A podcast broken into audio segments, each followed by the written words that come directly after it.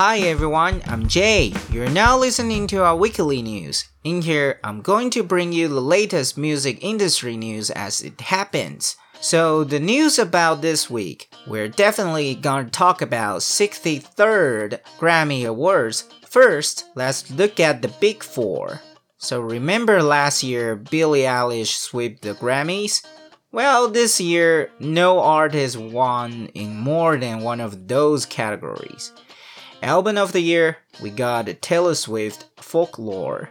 Record of the Year, wow, surprisingly, it's Billie Eilish Everything I Wanted. I have to mention that although she still won this category again, she dedicated her speech to Megan Thee Stallion. She said, Megan, girl, I was going to write a speech about how you deserve this. You had a year that I think is unstoppable. You're a queen. Well, I guess there's no one has ever done this before in Grammys. You know, she won the award but paid tribute to another artist in her speech. Next, Song of the Year, we got I Can't Breathe by her, and Megan Thee Stallion won Best New Artist. Well, about this year's Grammy Awards, we have to admit that it's unprecedented. Wearing face mask is probably this year's biggest Grammy trends, and this really got attention on social media. We saw the floral mask Taylor Swift was wearing, and the played Gucci mask of Harry Styles. It's great to see that these artists remind us that we should never ignore the reality of face masks. In addition to the mask theme, racial equality issue also becomes center of this year's Grammy. Many artists use this platform to spoke out on it.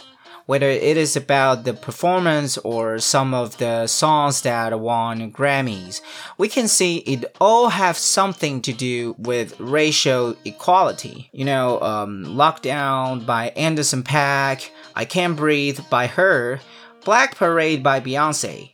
Also, there's something we cannot miss. Some of the performances didn't try to escape from the reality of what's happening outside, instead, facing it head on.